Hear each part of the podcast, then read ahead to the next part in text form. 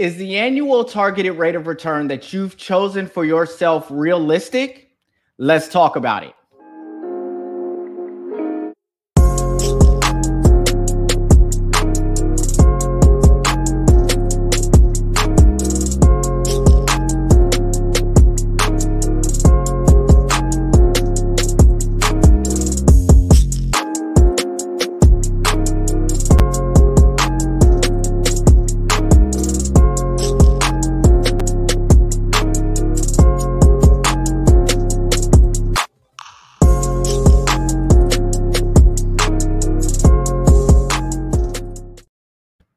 Hey guys, welcome to the hashtag Get Real Woke podcast. I'm your host, Frederick D. Scott.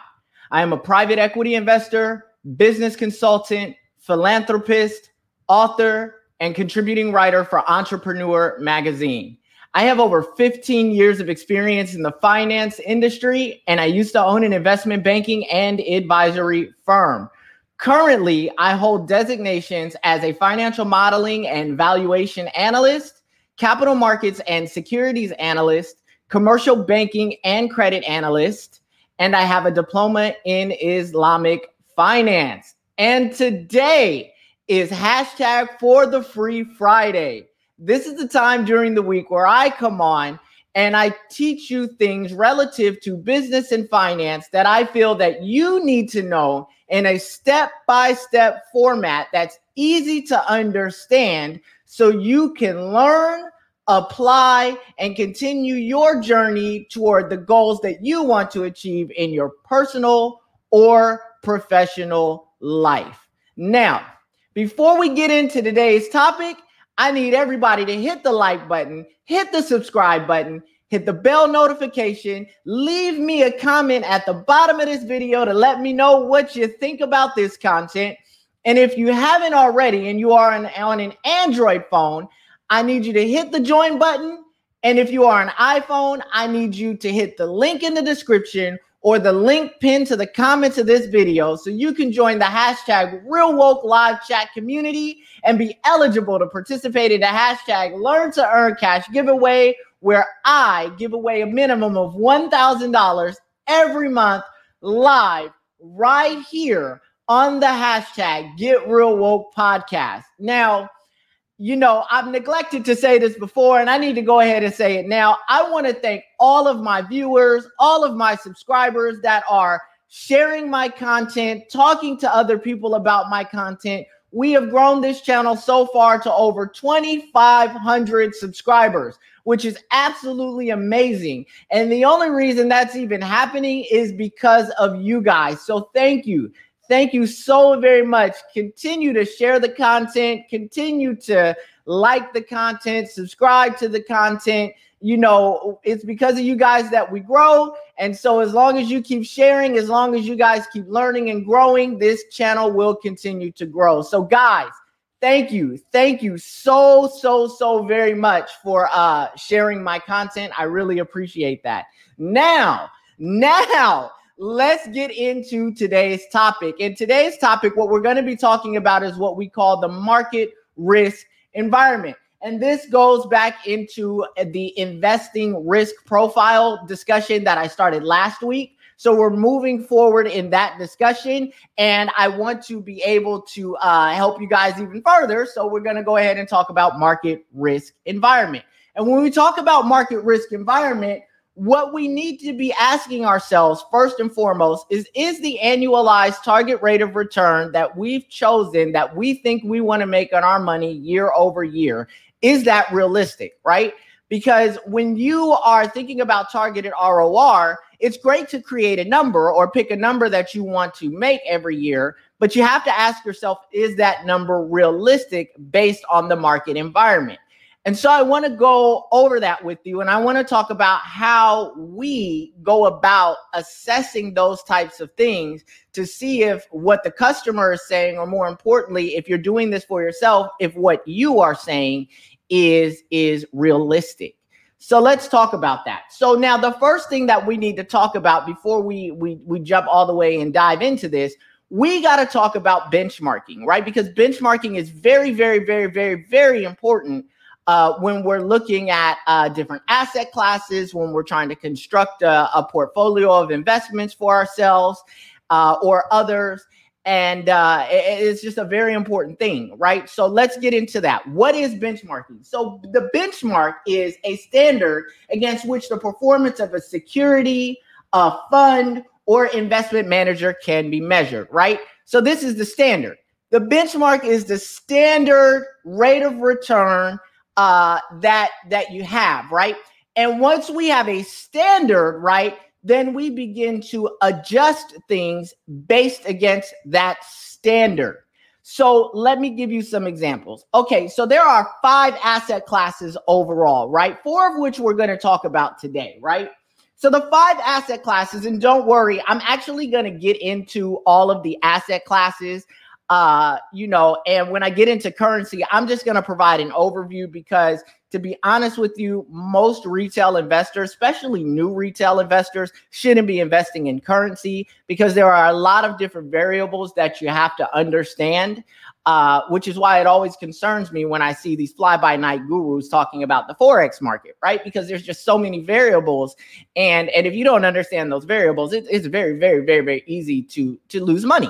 So that being the case, right, I, I don't really recommend that the average retail investor get into Forex trading uh, because that's just not a good idea, right? So now, when we talk about the five asset classes, what are the five asset classes? They are stocks, which we call uh, a, a, on Wall Street, we call equities. Uh, there are bonds, and on Wall Street, we call those fixed income securities. Uh, there's currency, there's commodities, and there is real estate. So there are those are your five major asset classes. Now we could add cryptocurrency into that, but cryptocurrency, by its name, cryptocurrency would fall into the currency category, but it is markedly different. And I will have a discussion about cryptocurrency at a later time. Now, before I get any further into these asset classes and talk about the benchmarks in these asset classes, I need you to understand the difference between active investing and passive investing, right? So, what I'm explaining to you and what I'm teaching you is to teach you how to properly passively invest for yourself, right? What is the difference between active investing and passive investing? Well, let's look at a couple of examples, right? So, active investing would be like a day trader. This is somebody that sits in front of their computer day in and day out. They look at stock charts and they or fixed income charts or options charts, etc., etc., and with the goal of being able to find a great entry point, find an exit point, and make the spread uh, on the growth or or either the downside if they're you know optioning a put uh, and things of that nature. Uh, and, and, they do this every day. They do it day in or day out, or they do it every few days, et cetera, et cetera, depending on what their overall investment strategy is from a technical standpoint. But they're active in their portfolio. They're doing this on a regular and consistent basis, right? A business owner, because investing in a business, starting a business is an investment, right? So, a business owner, when they first start out, are definitely uh, actively involved in that business. They are hands on day in and day out. They are investing their money, their time, their resources, their effort, and their energy into growing and scaling that business and, and generating profit for that business, which then in turn generates profit for themselves. So these are active investments, right? What is a passive investment? A passive investment is when you set up something, you put the money there, and you just let it do what it does and and operate and grow on its own, right? Passive investors are types of people that invest in index funds, mutual funds, you know, various different types of fund products, right? And let professional money managers worry about the day to day of the portfolio analytics and adjusting the portfolio to continue to hit uh, the targeted rate of return that they're seeking to hit based on the uh, level of risk of assets that they're investing in inside of that fund. Now, when you are passively investing, does that mean that you set your money there and you just forget about it for 10 years? No, it doesn't mean that. What it means is that, you know, you are more event driven, right? So you understand boom bust cycles, which we're going to talk about a little bit later in this video, right? And you understand that when the economy is not performing well, then you need to adjust your capital allocation in your portfolio to different areas uh, to be able to continue to uh, uh, hit your targeted rate of return and and you you do this to to hedge downside risk which means that if you're heavy in in equities or stock right and you see that the overall market is not performing well because we're heading into a recession or if you're heavy in real estate and you realize that the market is not performing well and so you know you you you know that real estate assets are going to see a decline you may pull some of the money out of your real estate fund and put more money into gold or something of that nature because you know that in an economic down cycle, right, we're going to see an uptick in the value of gold because it's a store of value uh, in a down time, in a down economy, right? So you do this as you see certain things happening in the economy, but it's a very hands off approach, right? You come in, you know, you see that we're getting ready to hit a recession. Uh, if you have a financial advisor, you're talking to your financial advisor about portfolio adjustments. Uh, if you're doing this yourself, you're making your own portfolio adjustments to be able to continue to hit your targeted ROR first and foremost. And secondly, to be able to mitigate that downside risk of losses from other areas in your portfolio uh, that aren't performing well. And this is why diversification is so important. But we're going to talk about this a lot more when I get into portfolio construction and how you build a portfolio of investments, how you diversify away risk. Uh, and and kind of how those things work, right? So we're going to talk about that at a later time, but I just wanted to give a little bit of an overview on active versus passive investing. Now, let's get into benchmarking. Now, when we talk about benchmarking, right? Because remember, we got to have a benchmark standard to be able to work from first before we can even assess if our targeted rate of return that we've selected for what we want to make every year is realistic, right? So when we look at the equities market, what is the standard benchmark for the the equities market or the stock market? So the standard benchmark is actually the S&P 500, right? So that's the standard benchmark that we use, right, for for what we're looking at when we're talking about uh, average rates of return, right? Uh, in the fixed income market, it is the US Treasury Index, right? So in the bond market, it's the US Treasury Index. That is the benchmark. Interestingly enough, and just a side note, and you know, I may do a video specifically uh, when I get into fixed income. I'm going to talk about you know a lot of uh, you know pricing practices and how pricing works, but just you know a little bit of an overview right now. So when when bonds are priced uh, or, or fixed income securities are priced, right? they're priced against the the 10-year treasury uh, bond index, right? So that is what we consider the safe haven. It is the safest investment as a United States citizen that you can that you can make because um, it's backed by the good faith and credibility of the United States government. Generally, and in most times, the United States government has a AAA credit rating uh, with Standard and Poor's, Moody's, and Fitch, uh, which are investment uh, grade ratings and investment rating institutions that rate companies uh, uh, and, and, their uh, their their securities that they issue, so bonds, things of that nature. So what we say is that there's nothing more safer than a 10-year Treasury bond. So every other bond that is priced against the 10-year Treasury has a bit of a markup on it, and that markup is relative to risk. So if it's a company that's issuing a bond that we determine is a very safe bond that has a AAA rating, even though it has the same rating as a US Treasury bond, at the end of the day, there's going to be a small markup uh, on the interest that that company is going to have to pay people because they are not the United States Treasury. They are not backed by the good faith and credibility of the United States government. And so, that being the case, there's a little bit more risk, even though the rating classification is the same, there's still a little bit more risk. And so, we have to mark that up. Uh, and they have to pay a bit more interest to a potential buyer of the bond uh, to reflect that risk.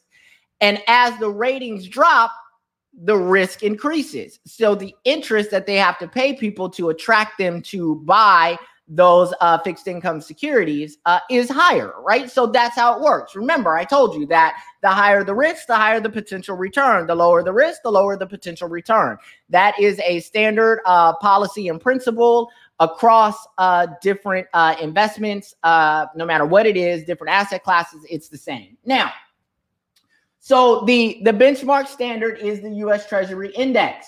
For commodities, right, it's the Dow Jones Com- uh, Commodities Index, right? So that is the benchmark uh, that we look at when we're looking at commodities. Now, as a caveat, you need to know that each commodity has its own benchmark index. So if you're investing in gold, there's a benchmark index for that. If you're investing in silver, there's a benchmark index for that.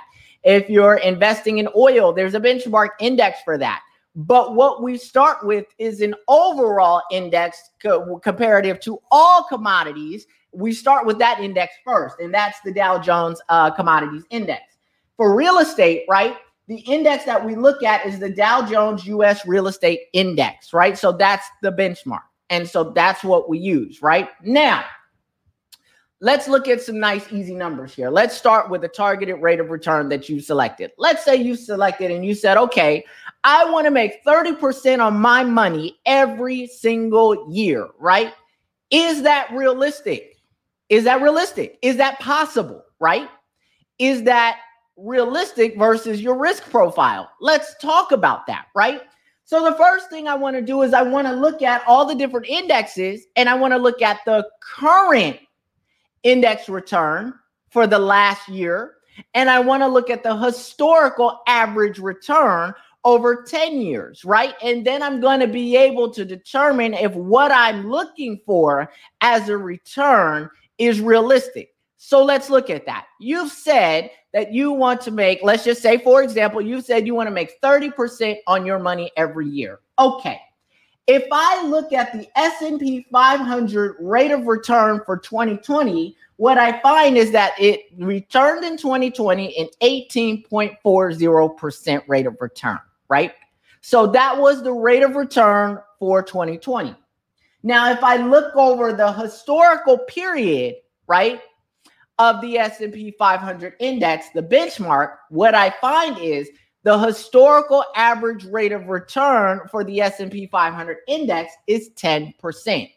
So what I find already is that if I my goal is to achieve 30% in stocks alone or uh, or equity securities alone, 30% is unrealistic because the S&P 500 index does not met that out over a 10-year historical period of time and it didn't do it in 2020. So we're going to have a hard time getting to 30% in fixed income. Uh, I'm sorry, in equities. Now, let's walk into fixed income, right? Fixed income bonds, right? Now, what we find out if we look at the US Treasury index is that currently for the year of 2020, the US Treasury index returned an 8.2% rate of return, right? Historically, what we find is that the US Treasury index returns about a 5 to 6% per annum rate of return, right? So for me, when I see 5 or 6%, I take the middle and I run with that, right? Which is 5.5% right? So what we find out is on average, the US Treasury index is returning about a 5.5% uh, rate of return. Now, that's a far cry from a 30% targeted rate of return. So we know we can't get there in fixed income either. Let's move on. And as I said, I'm going to skip currency because when you talk about benchmarking in currency, you're talking about benchmarking currency pairs. And that's a whole different much more complex set of conversations and variables that you have to consider when you're benchmarking currency pairs. But we'll have a conversation about that at a later time. Now, commodities, right? Here's the interesting thing the Dow Jones Commodity Index over a one year period of time, this last year, right, returned a 40.60% rate of return. That's exciting, right? You're like, okay, then I'm going to throw all my money into commodities, right? Great. But hold on. We got to look at the historicals. The historical, right? Over a 10 year period of time, the Dow Jones Commodities Index returns over a 10 year period of time a negative 2.84% rate of return. So you see how, and I'm going to get into the economics of why this is in a second, but you see how, you know, if you look at one year, there may be a great year, right? And you're excited. But if you throw all your money into that long term, what we find out is you're going to be at a loss, right? So that's probably not a good way to hit a 30% targeted rate of return. Now, in real estate, right? And this is a very interesting number that I'm going to dive into with you, right? So, real estate, right, over the last year, the Dow Jones US Real Estate Index shows that the real estate that real estate returned a 30.18% rate of return in the last year, right? Again, you're excited. You're like, there we go. I'm investing in real estate. Hold on, because the historical, historical return is 7.28% over a 10 year period of time, right? Now you're probably asking, right? And I and I want to jump into this, right? And and I want to dive into this. Uh yeah, I'm gonna dive into this now.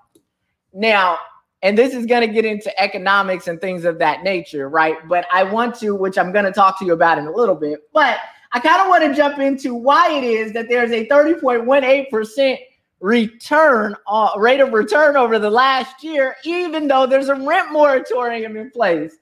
Oh man, let's talk about that, right? So now, right, you're wondering, okay, so if there's a rent moratorium in place, we know a lot of people haven't been paying their rent. How is it that the Dow Jones US Real Estate Index showed a 30.18% return over the last year? All right. So now we got to talk about what we call accounting gymnastics, right? So these large uh, real estate funds are they they they are gold medal Olympians when it comes to accounting gymnastics. And what is accounting gymnastics? Accounting gymnastics is the ability to understand how to uh, legally show numbers in a certain way to produce a perceived level of growth that may not really be there, right? When you really dive into the numbers. And let's talk about that. So, okay, if I'm a real estate investor, right, and I own a lot of real estate property, the exciting thing about that is the fact that, right, when you sign a one year lease with me, what that means, right, is that you owe me that money because I've contracted you in for one year. So if we've agreed that you're going to pay me $100 a month in rent, that means over 12 months, you would have paid me 120 dollars, right? Now, irrespective of whether you actually pay that money on time, what I can do, right? And US GAAP allows this from an accounting standpoint, right? And here we go with accounting gymnastics. So there is a difference between revenue and cash flow. Let's talk about that because this is why. And I laughed when I looked at this number because, you know, I always, I always want to make sure I have the most up to date stats for you guys when I come on and do this. So I chuckled like when I looked at this number, I actually kind of rolled. I kind of like laughed. I rolled in my chair laughing because it's hilarious. But here's the thing, right? Okay. So in order to show a 30.18%, that means that this is what it means. That means that what they did, and this is legal, you can take rental contracts and you can book, right? As revenue the projected yearly or annual rental payments on your balance sheet as revenue. You can do that. That's legal because you have a legal binding contract that says that they have to pay you the money. So you can book that as revenue. However, however, however, however, right? Cash flow represents the amount of money that actually hit the company's bank account, right? So revenue can look like one thing and cash flow can look like a completely different thing. So for example, I bet you, and I'm actually going to take the time to do this over the weekend. I'm going to pull some balance sheets on some of these real estate funds. And I bet what I'm going to find is that a lot of these large real estate companies booked revenue, but when I look at their cash flow number, it's going to be a markedly different thing. And if I just the and if I adjust the rate of return for cash flow metrics instead of revenue metrics, what I'm going to find is that the overall index real return, right, cash flow based return metric will be a lot lower than 30.18%. So there is an adage on Wall Street that says that when there's blood on the street, you buy real estate. Why? So what does that mean when there's blood on the street, you buy real estate? When the economy is performing poorly, you buy real estate. Why? Because when the economy is performing poorly, real estate prices drop. So you can get real estate cheaper and if you hold on to it, of course over time real estate value is going to appreciate. So you're going to appreciate in equity value. And don't worry, I'm going to do a whole course on real estate and how real estate works. Uh, so I'm going to do a whole series on that. So you'll understand equity. You'll understand a lot of these metrics more better when I get there, right? But the interesting thing about this, right, is okay, so you've bought this real estate, you're holding it, you've got renters in there. So, what a lot of these companies are doing is buying real estate that has existing tenants in it, right? So that way they can book that revenue and they can show their investors, look, even in a down market, we're growing, right? We're still performing, we're still doing well. That's why you don't pull your money out. That's why you keep your money invested, right? Because the goal is to keep investment dollars in the fund so that way, right, you have more what we call dry powder to put into the market. Dry powder is capital. More dry po- more dry powder to put into the market to scoop up more real estate assets. Now, here's the interesting thing, right?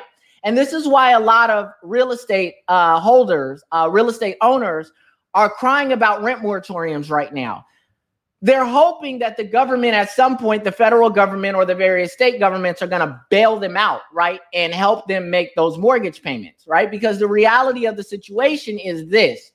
If they're not able to secure a bailout then what do you think is going to have to happen to the balance sheet when the accounting year closes right and they have to actually report numbers? What they'll have to do right because accounting gymnastics only works for a little while right you can book revenue throughout the year, right? But at the end of the year, when the accounting year closes and we have to reconcile everything for auditing purposes, right? Because these large funds get audited every year by third party CPA and accounting firms like KPMG, Deloitte Touche, Price Waterhouse Coopers, et cetera, et cetera, right? So what happens here is, is this, right? So at the end of the year, when those when if the government hasn't bailed them out and those tenants have not paid rent, they have to restate their projections or their balance sheet numbers. They have to restate them to the facts, right? So the truth, you can delay the truth, the, the, the, the reality of the numbers for a little while, but at the end of the day, if that cash flow doesn't reconcile to that revenue line item, that means that the money you were expecting to get, you didn't get. So you now have to adjust to the real numbers. And so it's going to be very interesting for these large real estate funds where if the government doesn't bail them out, right? What their balance sheet numbers are going to look like when they have to restate those balance sheets, right? It's going to be hilarity. And so, what I predict, right, is if the government doesn't bail them out, that performance metric number that we see for this last year is going to be markedly lower uh, in the next year. Uh, and that's just it and all to the story. That's just reality, right? So I just wanted to share that with you as well. Now, now, now, let's say that, right? Because we're talking about benchmarking still. Let's say that you decided that you were going to put an equal amount of money into all four of the asset classes that I've named, right? So stocks, bonds, commodities, real estate, right? So you're going to put 25% of your money in each, right? To get you to 100%. Now, what we'll find out then is for the last year, across those four benchmarks, the average rate of return was 24.35%. However, the historical average rate of return is 4.99%. So, what we're already finding out, right, is that a 30% targeted rate of return uh, annually to do that consistently is, is, is very unlikely, right?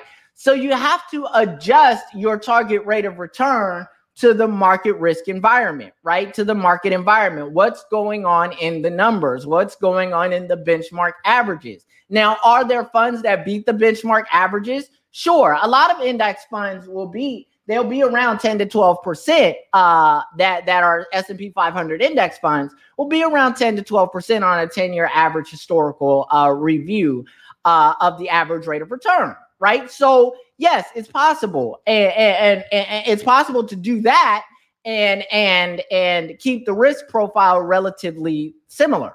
However, to hit a 30% year over year over year growth, to have the potential to do that, you're going to have to absorb a lot more risk, right?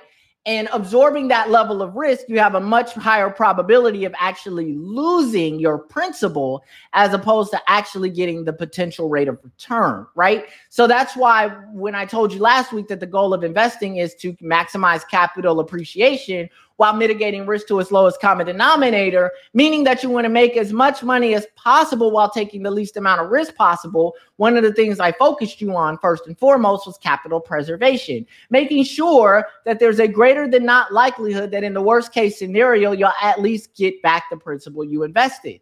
You have to stick to that first. And that means that, you know, you'll have to adjust your perception of reality when it comes to selecting a targeted rate of return that is going to work relative to your appetite for risk, right? And for your preservation of capital, right? Requirements. That's that's very important. Now, now that we've got gone through benchmarking, and I hope everybody kind of understood the benchmarking, right?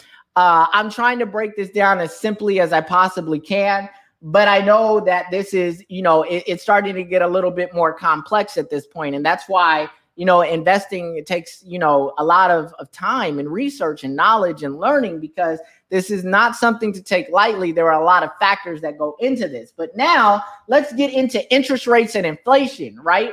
And this is where you have to have a, a, a, baseline understanding of economics, right? So economics becomes a very important part of, of investing and understanding, you know, when you get into portfolio construction, what you're looking at when you're trying to do your portfolio construction. Okay, so let's talk about interest rate and inflation because this is the second part of this, the economics, right?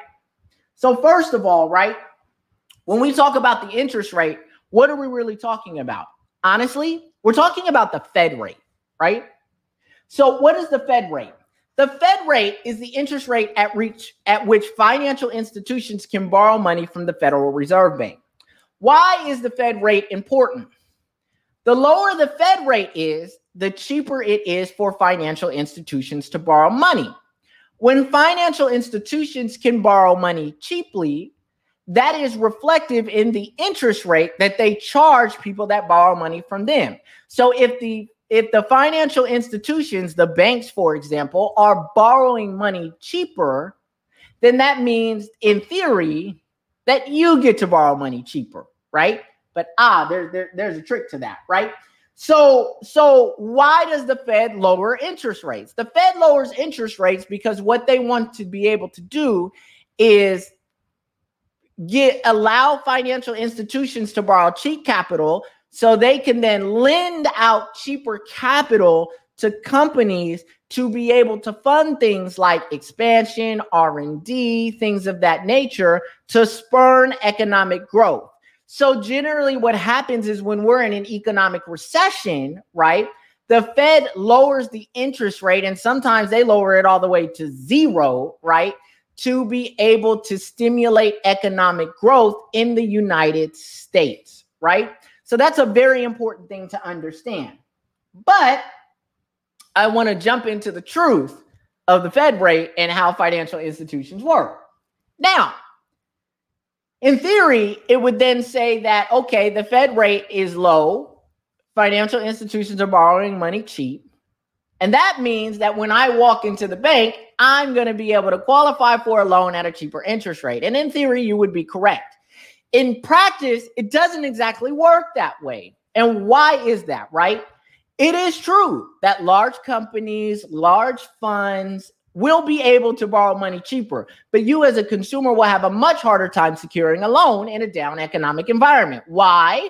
Because the consumer is the risk to the financial institution. So here's how I'll, I'll explain it to you like this a bank would rather lend a $100 million to one company than lend a $1,000 to one consumer in an economic recession. Why is that, right?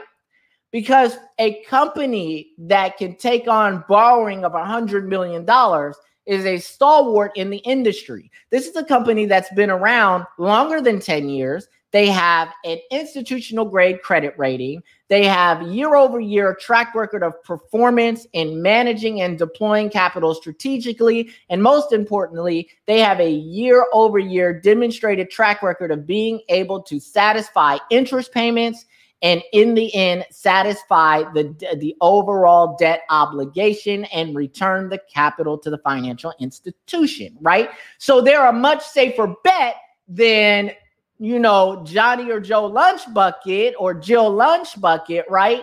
Who's coming in to borrow a thousand dollars, right? And you know, doesn't have a job or maybe in danger of losing their job because it's a recession. And in a recession, right?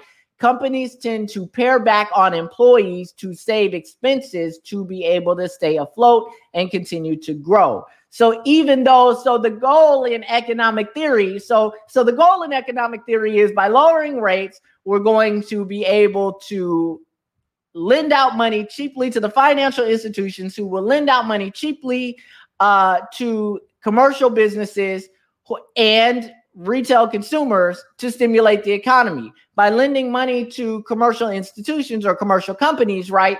These commercial companies are going to be able to retain employees, hire more employees, and we're going to create an economic boom cycle that's going to see the market go up. And over time, generally that does happen.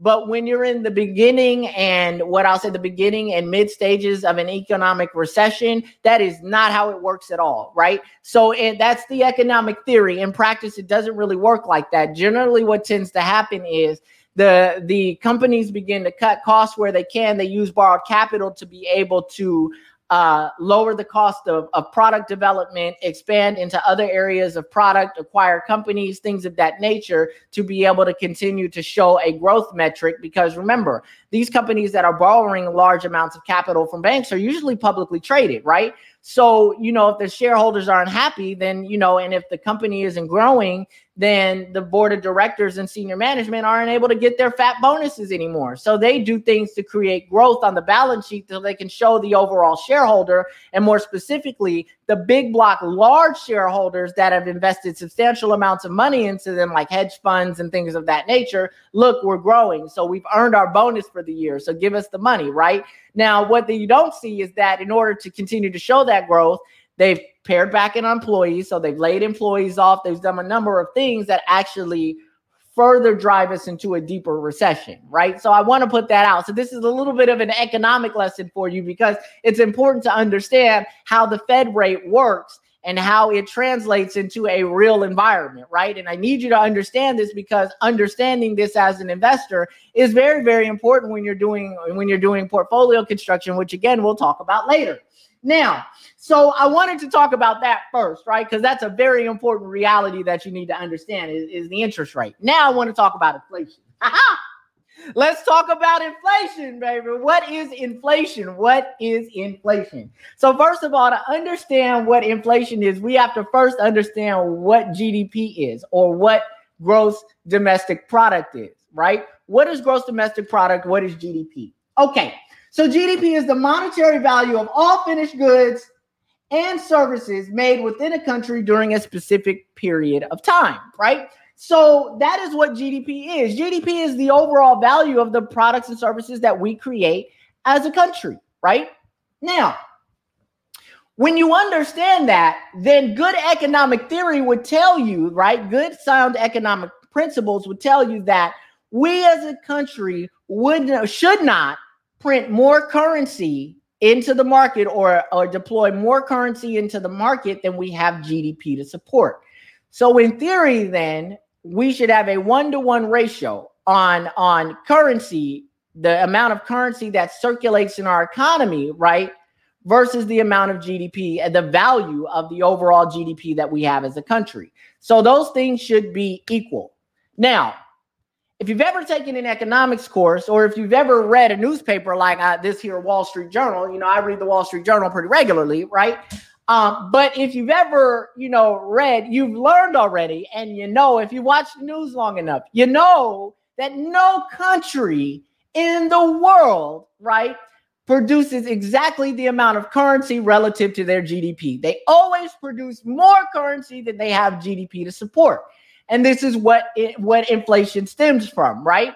So when you present when you when you when you print more currency than you have GDP to support, what it does is lower the value of that currency in purchasing power in the international market, right? So what I what we call inflation is a hidden tax.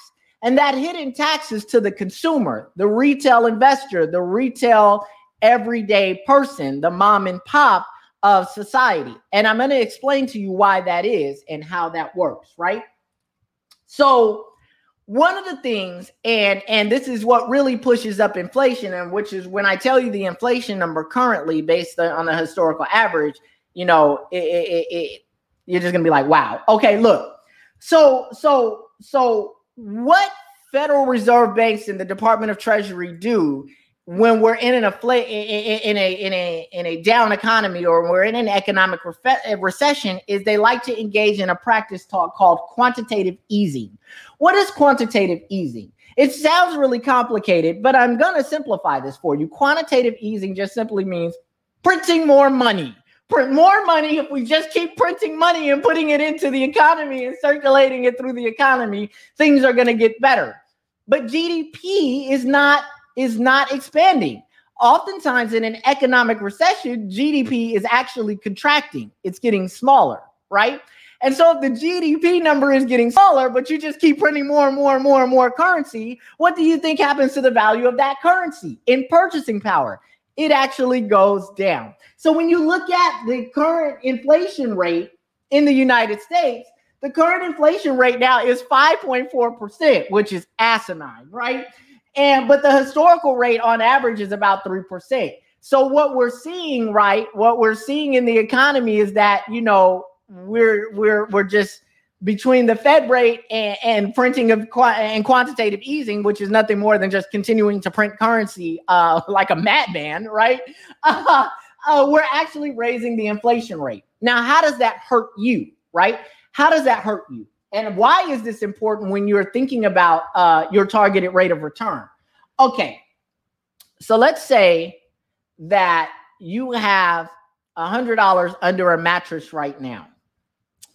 And let's say that in a year from now, you decide to take that $100 out. Now, that $100 at the time that you got it was $100 in purchasing power. So now let's say in a year from now, with a 5.4% inflation rate, right? You go to take that that same hundred dollars and you go to the store.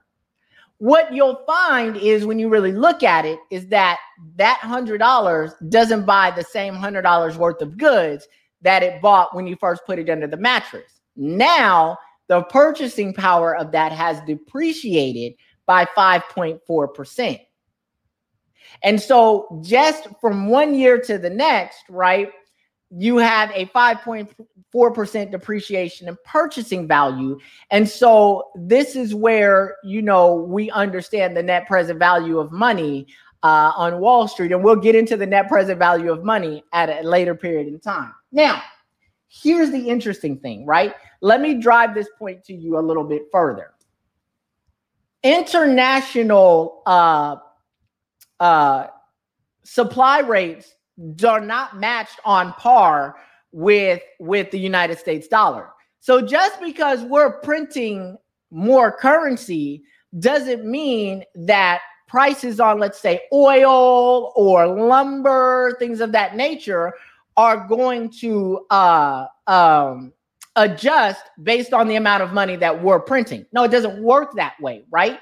So oil prices they do fluctuate, right? But they don't fluctuate like our currency to, to match our currency printing rate. No. So what happens is, right? And this is why inflation is a hidden tax that you must understand, right?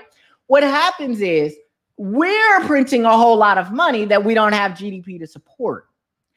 And what ends up happening here is that the price of a barrel of oil is the price of a barrel of oil. If you print money that you don't have GDP to support, well, now you just have to spend more dollars to buy that same barrel of oil. So now when when the gas station imports that barrel of oil and it gets into gasoline, when you go to the gas station, right, where you were used to paying $3 for a gallon of gas, Now you might see the price go up to $5 to a gallon of gas. Why? Because now, right, what happens is the company that's selling you the gas has to make up the price difference in because of inflation, right? That they had to pay for that barrel of oil because they had to spend more US dollars to buy that same barrel of oil that they had to spend less US dollars for a year before, right? They have to be able to maintain their profit margin. So what they do is pass the cost of inflation to the consumer at the pump by raising the price per gallon of gas. So you pay for the inflation, right? So what I need you to understand is where do you think this PUA money, these stimulus checks, and all of that came from? Yes, people that got PUA and stimulus checks were dancing in the street, but you don't realize that you're paying the cost for that at the gas pump, at the grocery store, at the clothing store, when you purchase a house, because the cost of goods goes up to be able to outpace or keep up with the inflation that we are seeing in our economy. So you as the consumer are the one that pays for that, right? So I need you to understand that because that's very very very very very very important. So if you made it this far in the video, congratulations. I hope you learned something right here that was very important. So now, how does this relate to your a realistic targeted rate of return and understanding the market risk environment and your targeted rate of return?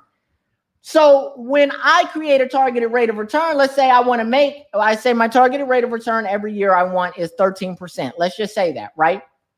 That is my gross targeted rate of return. I now have to adjust that rate of return for inflation. So w- now, if inflation is, let's say, 5.4%, we're going to round that down to 5%.